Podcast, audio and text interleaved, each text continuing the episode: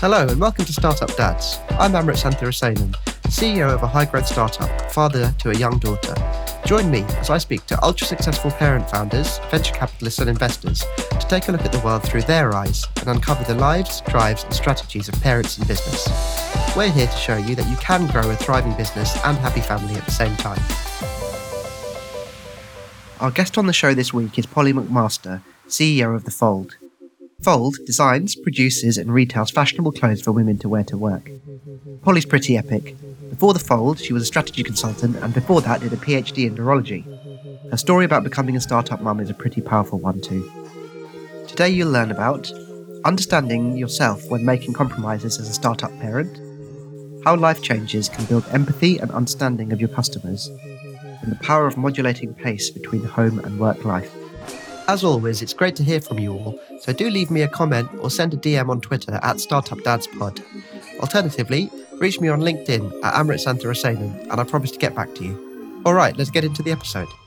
So, welcome to this week's episode of Startup Dads. And this week's episode is not a startup dad, is a startup mum. I'm delighted to welcome Polly McMaster to the show. Polly, hi. Hi, thanks very much for having me. I'm very excited to speak to you, and I'd love to hear a little bit about the time that you became a startup mom. So, Polly, could you talk us through your journey? Absolutely. So, I founded The Fold, which is a workwear brand for professional women, and I'd started it up in, it was around 2010, 2011 that the idea had started, and I was at business school at the time. And as I left business school, really started to formulate it as a as a business, and it went from sort of paper to something a bit more real.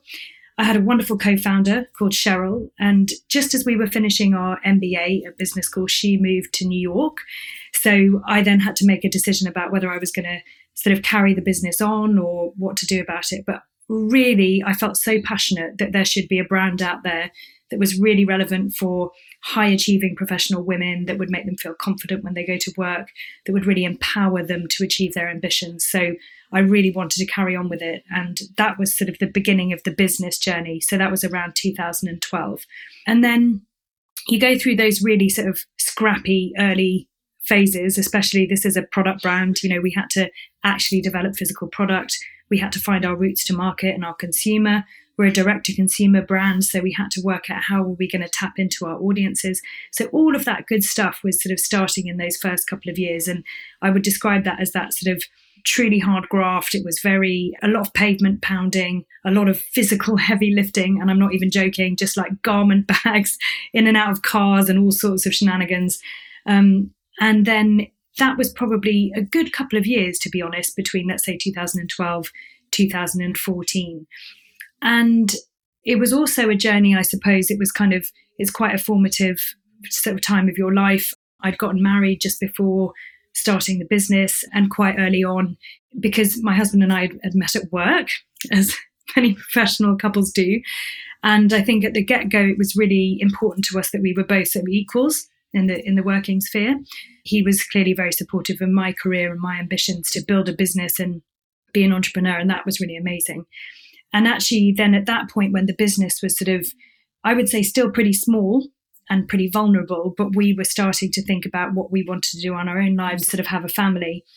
It's interesting. I hadn't really considered actually the sort of the pre-family bit and whether you know whether we'd get onto this, but actually probably is worth talking about in the context of being a startup mum. That we'd actually we tried for kids for quite a long time before we had ours, and actually I had a couple of miscarriages before we had our first child, and I think that is relevant in the startup space because one of the things I've noticed when you're in a startup is that your worlds blend together a lot. So, whatever it is that's going on in your personal life, it's not like you can take time off. You can't dissociate yourself as easily from the working day to day because there isn't really anyone to cover you. So, when the business is really tiny and there's only, let's say, five, ten people on the team, your work can't be covered by someone else. So, something like that happens, you sort of have to really still be present and still be there. And I, I have to say, and I, I, don't even know if I've really talked to the team about this much, but I do remember the day where, I, you know, had this devastating sort of news that I'd lost a baby at a relatively early stage. And literally the next day, I went into sort of surgery. And then the next day, sort of still feeling a little bit on the anesthetic, straight back into the office. And I didn't say exactly what had happened, but it was clearly something a bit emotional. And and actually a learning that I would have now is I probably would share more because I think one thing that I've learned is that people really appreciate you being quite personal with them.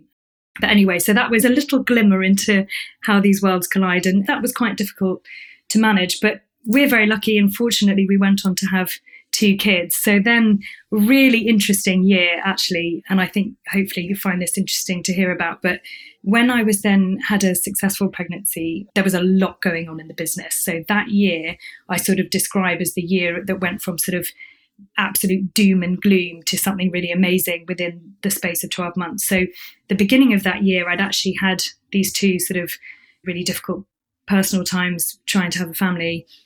And then in the beginning of the following year, the business was growing, but we were running out of cash.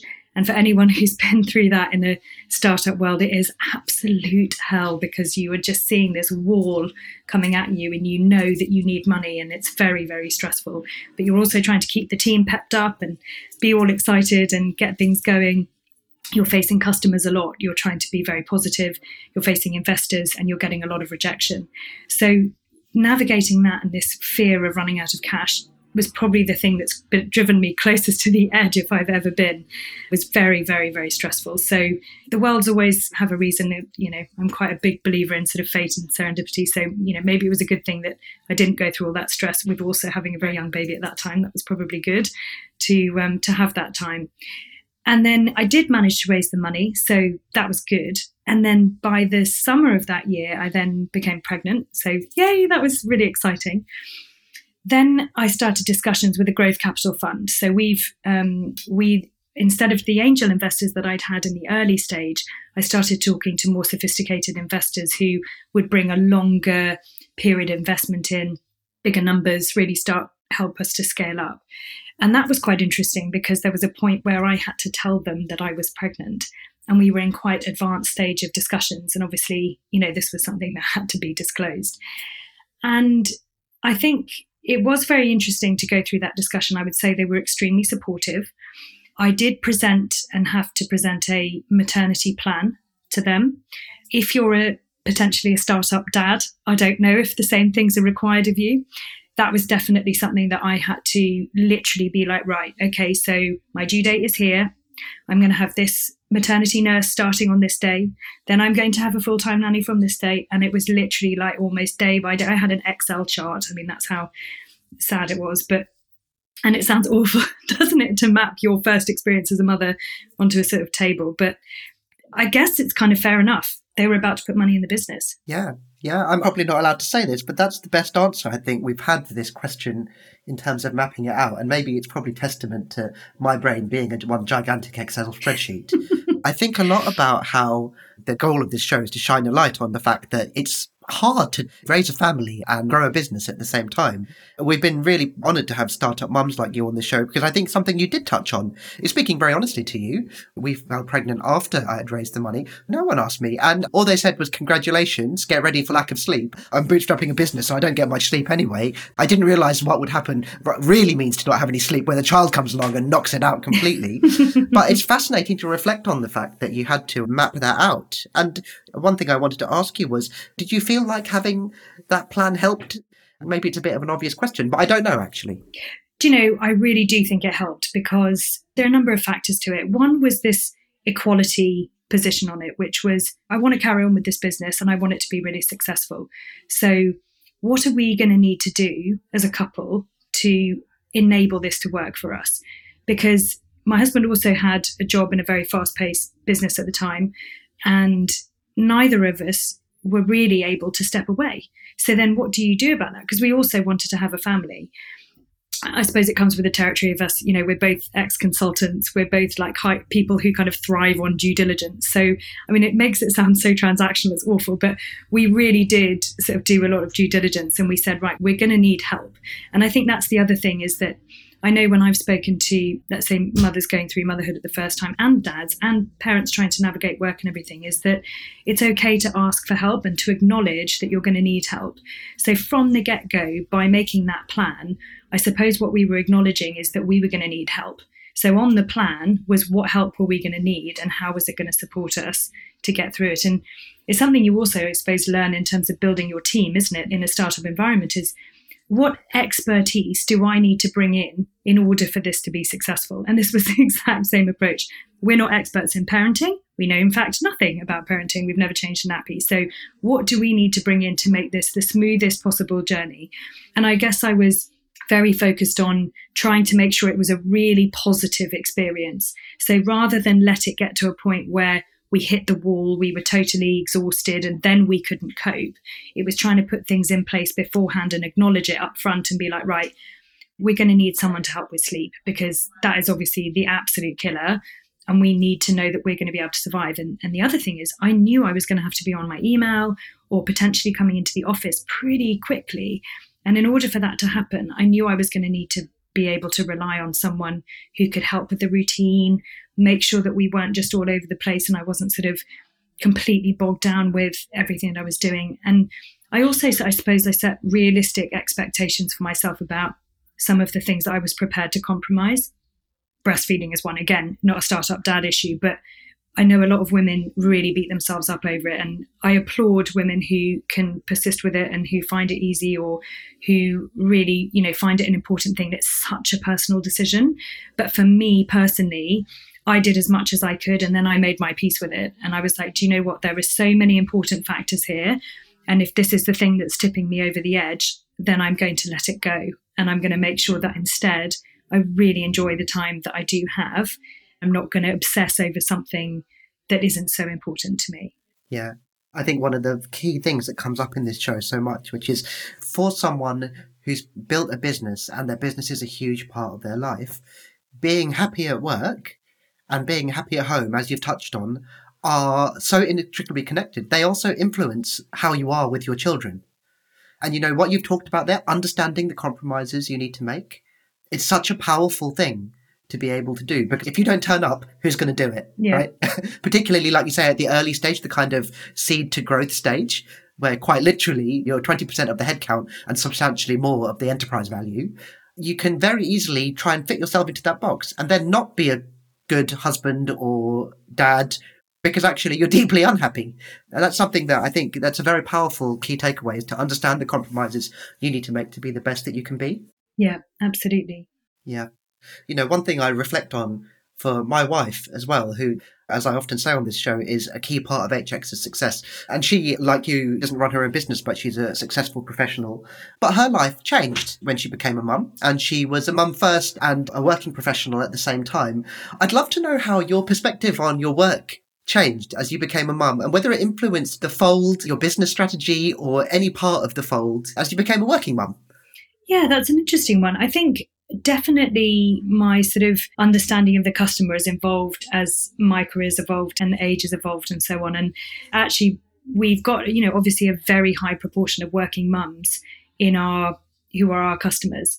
And I think it is about that understanding who she is as a customer and how we're evolving with her, what different aspects of her life we need to be cognizant of. She's a multitasker, she's very ambitious.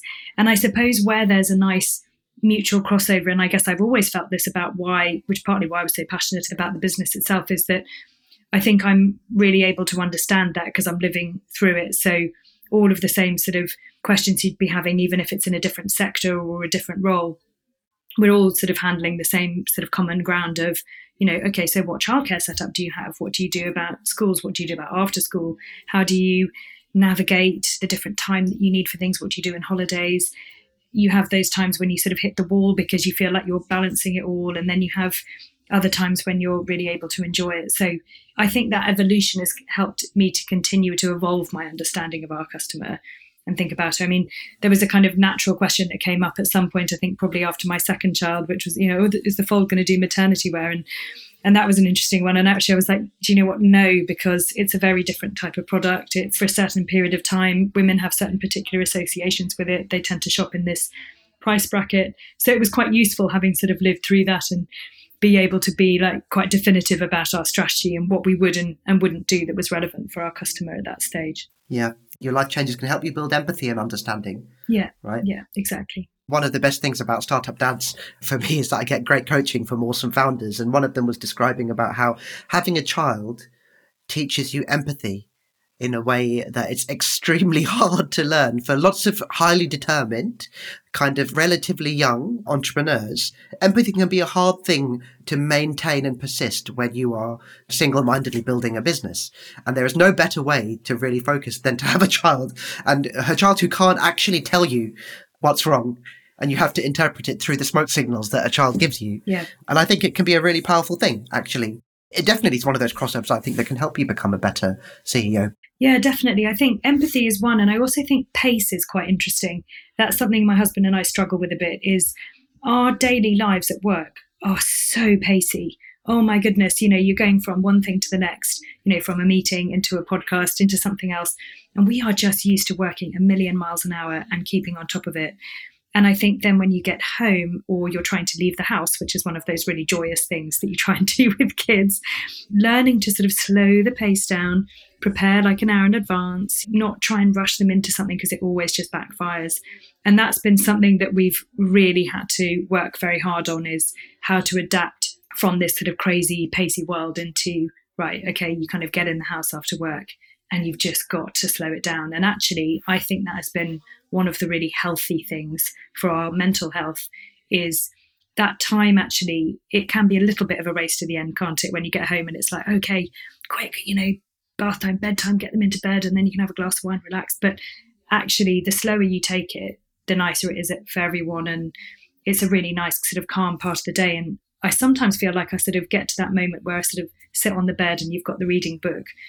And it's almost like an anesthetic literally dripping through me. And i just feel my whole body relax.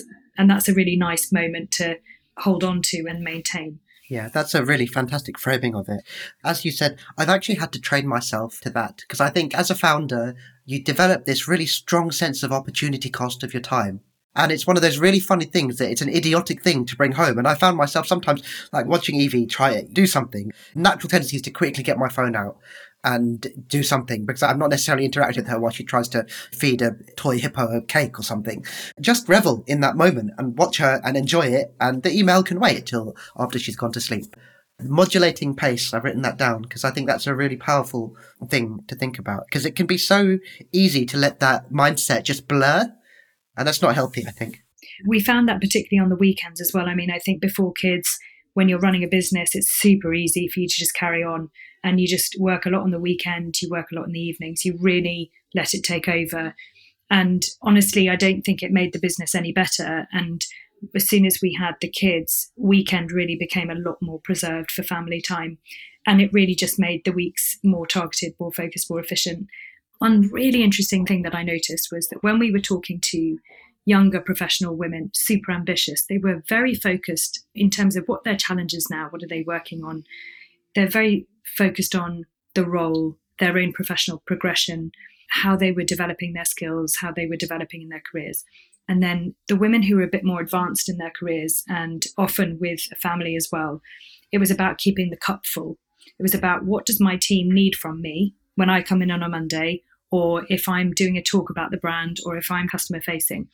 And for them, it was all about if I don't self preserve, I'm useless to anyone. If I come in stressed or in a bad mood, I am not doing my job in my role.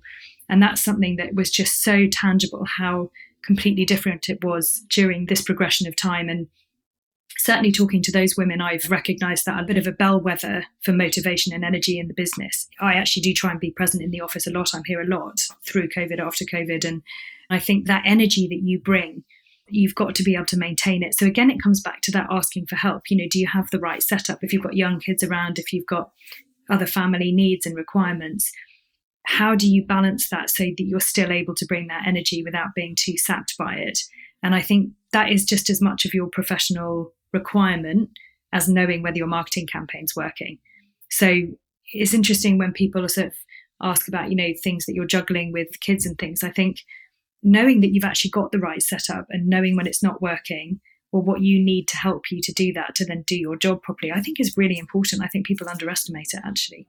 Again, a fantastic framing of that because you are, as a founder, a bellwether in many ways. You have the most power and the most responsibility to manage the how you cascade that energy through the business.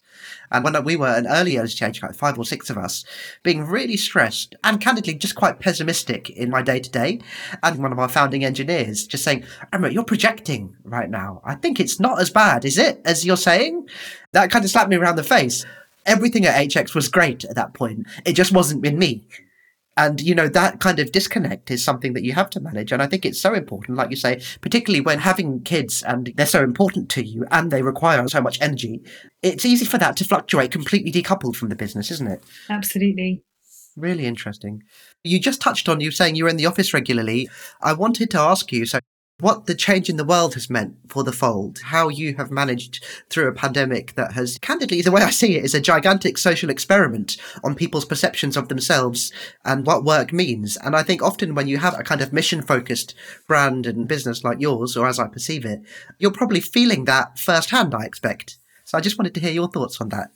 Yeah, it's been a really interesting and in sometimes difficult time for the business. So, like I said, we're a workwear brand and most of our end users for our customer were leaving the house to go and do a conference, really big day at work, even just going to work in a smart outfit or relatively smart outfit, going to an occasion, all of the above, all of which were suddenly cancelled. And that was sort of completely and utterly unprecedented as a whole thing, as we all know. So we lost a vast majority of our end use for our customer overnight. And that had obviously massive impact on our revenue, and that was quite terrifying. So, the first three to four months of the pandemic, when it was really, you know, full, full, full lockdown, absolute crisis, everybody getting their heads around it, that was definitely the hardest stage. And you know, it was pretty nail biting. It was not a given that it was going to all be okay. So we had to absolutely sort of all knuckle down. We had to use any scheme that was available to us to survive, cut a lot of costs. It was pretty brutal. But we did pivot quite quickly. So we thought a lot about our customer. It always goes back to our customer who's in this sort of similar situation as the working woman is what's relevant to her now and what could we try and predict in this period of uncertainty was going to be somewhat relevant for the next six to 12 months. So comfort was obviously a huge factor in dressing during lockdown, sitting on Zoom calls all day. Um, hybrid working, Zoom dressing with something sort of fancy on top, and whatever goes on the waist down stretchy trousers, all of these things, a much more casual um, interpretation of dressing. So we worked very hard on the collection as quickly as we could to sort of manage through that and adapt with our customer, but also sharing some stories of our customer. You know, oh my God, everybody had to then face homeschooling, not necessarily having childcare in place for younger kids, no nurseries, family members being really ill, the uncertainty and terror of like, were you going to get ill? all of these things that we've taken for granted in a way. So, trying to find a way as well to just communicate with our customers and share some stories of other women going through similar things and how they were coping with it was also really relevant for us during that time. And it helped us to then also think about what product was going to be relevant coming out of it. So, I'm pleased to say that last year was actually really good because I think the rebound then of people re emerging, even when things were still quite weird, was really positive for us. And because we'd done so much work on our product and keeping in contact with that customer, it definitely served us in a good way then. So we're hoping it will continue to go that way. I think one of the interesting things, which I think is also relevant for being a working mum, is how you define yourself. And I think a lot of people lost that demarcation between home and work. And yes, there are some positives about working from home, but for a lot of our customers, we we did a massive survey coming off the back of the pandemic, and a lot of them said they really missed that ability to walk out of the house, dress up, and be their professional self, and go and present themselves and be that persona that they are at work and own that space and be this amazing high achieving woman. And then, you know, maybe on the weekend they're in their trainers and their denim and their mum going to some hideous soft play or something, but they're totally different headspace and it's lovely and it's a very different vibe. But having those two sides to life, whereas through a lot of the pandemic, it just all was just one big grey blur of sort of sweats and lounging around the house and not really having that much to do. So you were saying about the social experiment part of it. I think particularly for women who've had to also take on a lot of childcare during the day and homeschooling and things, bringing back some boundaries is really valuable and I think really helps people kind of get back into a bit more of a zone that they're accomplishing something at work and they're being, you know, a great mum, but they don't have to try and do all those things in the same space. Yeah. Your point about how, as human beings, fashion and clothing are a key part of human expression. They have been since we've been a species, I think, for the most part. It's really interesting to reflect on all of us as our own journeys, dad or mum. You can remember the slow descent into sweatpants for 20 hours a day, and then the realization that actually that mode, the demarcation thing, is lost and it's actually important to have that different part. And my anticipation is that human beings aren't going to stop needing clothes, right? I so they're still going not. to need clothes. No, yeah. no, me too, me too. Uh, um, but it's really nice to hear the story about how providing the support framework and the again building that kind of connection between your customers and you is a kind of a part of how you make your business and product better, right? And I think that's a really nice, maybe slightly less expected aspect to the story. Definitely. Amazing. I want to ask you about the fact that there's a startup dad in your family too. So your husband is the CEO of a high growth business. What does balance mean in your household? How do you prioritize and compromise when you both have probably an infinite number of things that you could be doing? And maybe the framing is what advice would you give to potential startup couples who already have one of the other being in a high growth, high pressure job? Yeah, so many interesting dynamics there. I think we both really love what we do. We talk about it a lot and we share how we've worked through certain challenges or oh how did you approach this kind of strategy? Or do you have a framework for this or do you have a recruiter for that? So i think there's a lot of really good collaboration that has come through the years. And also there's also probably a natural diversification. So when i might have been having a tough time with the business at a certain time he's probably been in a situation where the job's been a bit more stable and then vice versa. So there's got to be a bit of yin and yang I guess also that what I mentioned before about that early understanding of this is what it's going to be, so we're going to have to support each other on it. And for example, I remember in the early days of particularly our first kid, when she was born, there was a point where one side stopped breastfeeding, and therefore in the night, there was a much more level pegging of who was needed. We just came up with a system of we would just rotate nights. So if it was this night, it'd be like, oh, it's my turn tonight. So you knew when you went to bed it was my turn and the following night it's your turn because neither one of what we were doing was more important or less important. It was the same night, we could play the same role. It was a little bit different when we had our second kid because our work and various other things had evolved and we just sort of structured it a little bit differently. But we definitely still had this you're going to do this and I'm going to do that. And that was definitely sort of a partnership. I do think it's quite a funny dynamic though when two people are both CEOs. So your co CEO at home how does that sort of power balance work? Who's in charge here? And, you know, obviously no one is very sort of equal. Um, probably our nanny. She's probably, she, we have a absolutely fantastic nanny. And actually that for two parents who are doing absolutely full on work where there is no possibility to not show up for something, etc., etc. She is the absolute backbone of our household, and I would never ever underestimate that. And I think it comes back to that acknowledgement of knowing when you need help and being prepared to go in for that. It's a big investment to have that level of help, but my goodness, it has made what we're doing possible. And I think that is something as well that was a real learning for us is also to find the right person who can really support you and really understands. So she's the sort of the extra piece in that dynamic with my husband and I, which is just fundamental to us existing and working and having kids and then enjoying our time with them as well. Great. So, on to the biggie. What's the biggest lesson, Polly, you've learned from your journey in entrepreneurship that you want to pass on to your kids? Oh, passing it on to the kids, that's a very good one.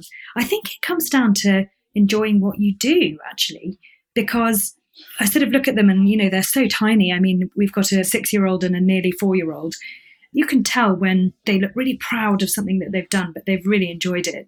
And on the flip side, I think we've all seen when you try and get them to do some Saturday football thing or something because you think it's a good idea and they just they really resist going and they just don't have a good time and you're thinking why am i doing this? Why you know do they really need to go to another football club? Coming to work for me never feels like a chore. It never feels draining. Actually the most draining time for me that it felt was during lockdown because I really missed the team. And that was a really good indicator to me of how important it was for me to be stimulated by that team and working environment. So it's really sort of clear, isn't it, then that you go, why am I so driven and ambitious? It's because I'm in a job that I really love doing and I've got a big ambition for it. Would I feel like this if I was in a job that I felt much more contained in or that didn't suit me or was less passionate about? So, all I really care about, in summary, is that whatever our kids end up doing is something that they get a real buzz out of, that they're super passionate about, that they really love doing. Because I think if they find that thing, then they will go on to be really fulfilled by it. Hopefully, they would have a fruitful career, hopefully, do something good for the world. All of those good things will come from it rather than feeling that there's any shoulds involved. You know, they should be doing this or they should be doing that. And I think it's quite exciting because certainly when I was at school, it felt like there were only three careers that you could do. You know, you're going to be a doctor, a teacher, a lawyer, you know, everything that was predefined. And the career opportunities that there are now in so many different spheres of life is so exciting. So I think that's going to be tremendously more open for them as they grow up to think about finding a niche or will it be something general? And that will just totally depend on them. That's a great realization. Polly, this has been an absolutely epic episode. And exactly as I suspected, we are about a third of the way through the questions, but unfortunately, I'm not allowed to do a three hour Startup Mums show. Before we wrap up, we'd like to close the show with our segment Startup Shoutouts, where we shine a light on a startup or anyone in the startup ecosystem that we admire. Who's your startup shoutout? Startup Shoutouts. I'm going to give this shout out to a fantastic entrepreneur called Caroline. Newt Hardy. I hope I'm saying her surname correctly. But she's building a business called Peace and Riot. And I think it's particularly relevant for your podcast because it is a new concept of hospitality. So it is a play cafe that exists in East Dulwich. So if anyone's anywhere near there, you should definitely go along. And what's so brilliant about it is you can go there with your kid, you pay a certain amount of money, you can become a member to get sort of preferential access to the childcare and so on. But there's what they call, and I love their branding, peacekeepers, who will then look after your child and give them a wonderful space to play where you can still see them. So you're not just leaving them and abandoning them, but you're then in the cafe enjoying wonderful brunch with either potentially a colleague or a friend and getting some time back, but giving them a wonderful environment and being part of this community where let's say there are other startup mums or dads sitting around the table, also just trying to get a little bit of space or a little bit of time, or just to find themselves or read a book, listen to a podcast, whatever it might be. And I think the vision is obviously then to create, you know, more of these outlets and provide more opportunities where you've just hit that space in life where you're no longer welcome at the places that you used to go that were quite cool and quite fun. And the places that you are welcome, like the stinky soft plays, you just really don't want to go. you don't want to be there. Yeah. um, so it's a really wonderful idea, and I think there's a lot to do with the positivity on mental health, particularly for new mums who are really struggling to sort of find their way again and find what space they're welcome in and who they are. So I think it's just the most wonderful concept and hope that anyone who is nearby the first outlet can go and check it out. And hopefully this will be the beginning of them really expanding their offering in the future. Well, I am absolutely delighted and devastated at the same time because I've just Googled this. It's nine minutes from my old house that we just sold. but I tell you something, what a fantastic idea. And as you said, a perfect startup shout out. Polly, you've been absolutely amazing. This has been a cracking episode. I'm sorry that I'm not allowed to steal three hours of your time to keep this going, but maybe we'll have you back in the future. Thank you so much for coming on the show. Thank you so much for having me. I think it's a wonderful topic to talk about. So very supportive of all those mums and dads who are who are juggling it all. We all are. Perfect. Thank you. Many thanks to today's guest. You'll find links to them and their work in the show notes. It would really help us if you shared the show with a friend or colleague. So if you know someone who might find this podcast valuable, please pass it on to them. If you'd like to connect with me, reach out on Twitter at StartupDadsPod.